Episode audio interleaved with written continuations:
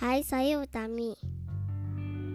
Saya akan membacakan fabel karangan Aesop yang berjudul Angin dan Matahari. Buat yang belum tahu, Aesop adalah seorang pencerita asal Yunani yang hidup pada tahun 620 sampai sampai 650-an sebelum Masehi.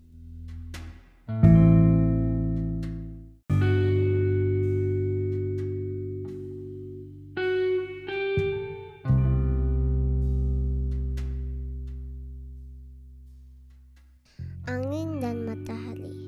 Angin dan matahari berselisih menentukan siapa yang lebih kuat. Tiba-tiba mereka melihat seorang musafir sedang melintas jalan.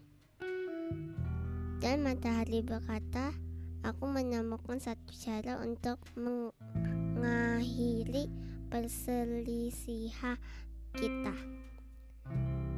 Siapa di antara kita yang bisa menyebabkan si musafir melepaskan mantelnya? Dialah yang terkuat. Kau mulailah lebih dulu. Angin pun meniup kencang-kencang tubuh si musafir. Namun, makin kencang si dia meniupnya, makin sibuk pula si musafir merapatkan mantel ke tubuhnya. Sampai akhirnya si angin menyala dalam keputusasaan. Maka tibalah giliran si matahari. Dia pun menyinarkan cahaya cerahnya pada tubuh si musafir. Tak lama kemudian si musafir merasa kegerahan kalau kalau tetap memakai mantel.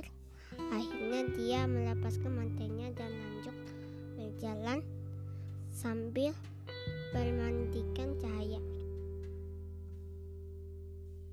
Cara kebaikan lebih membuahkan hasil ketimbang cara ke kekerasan.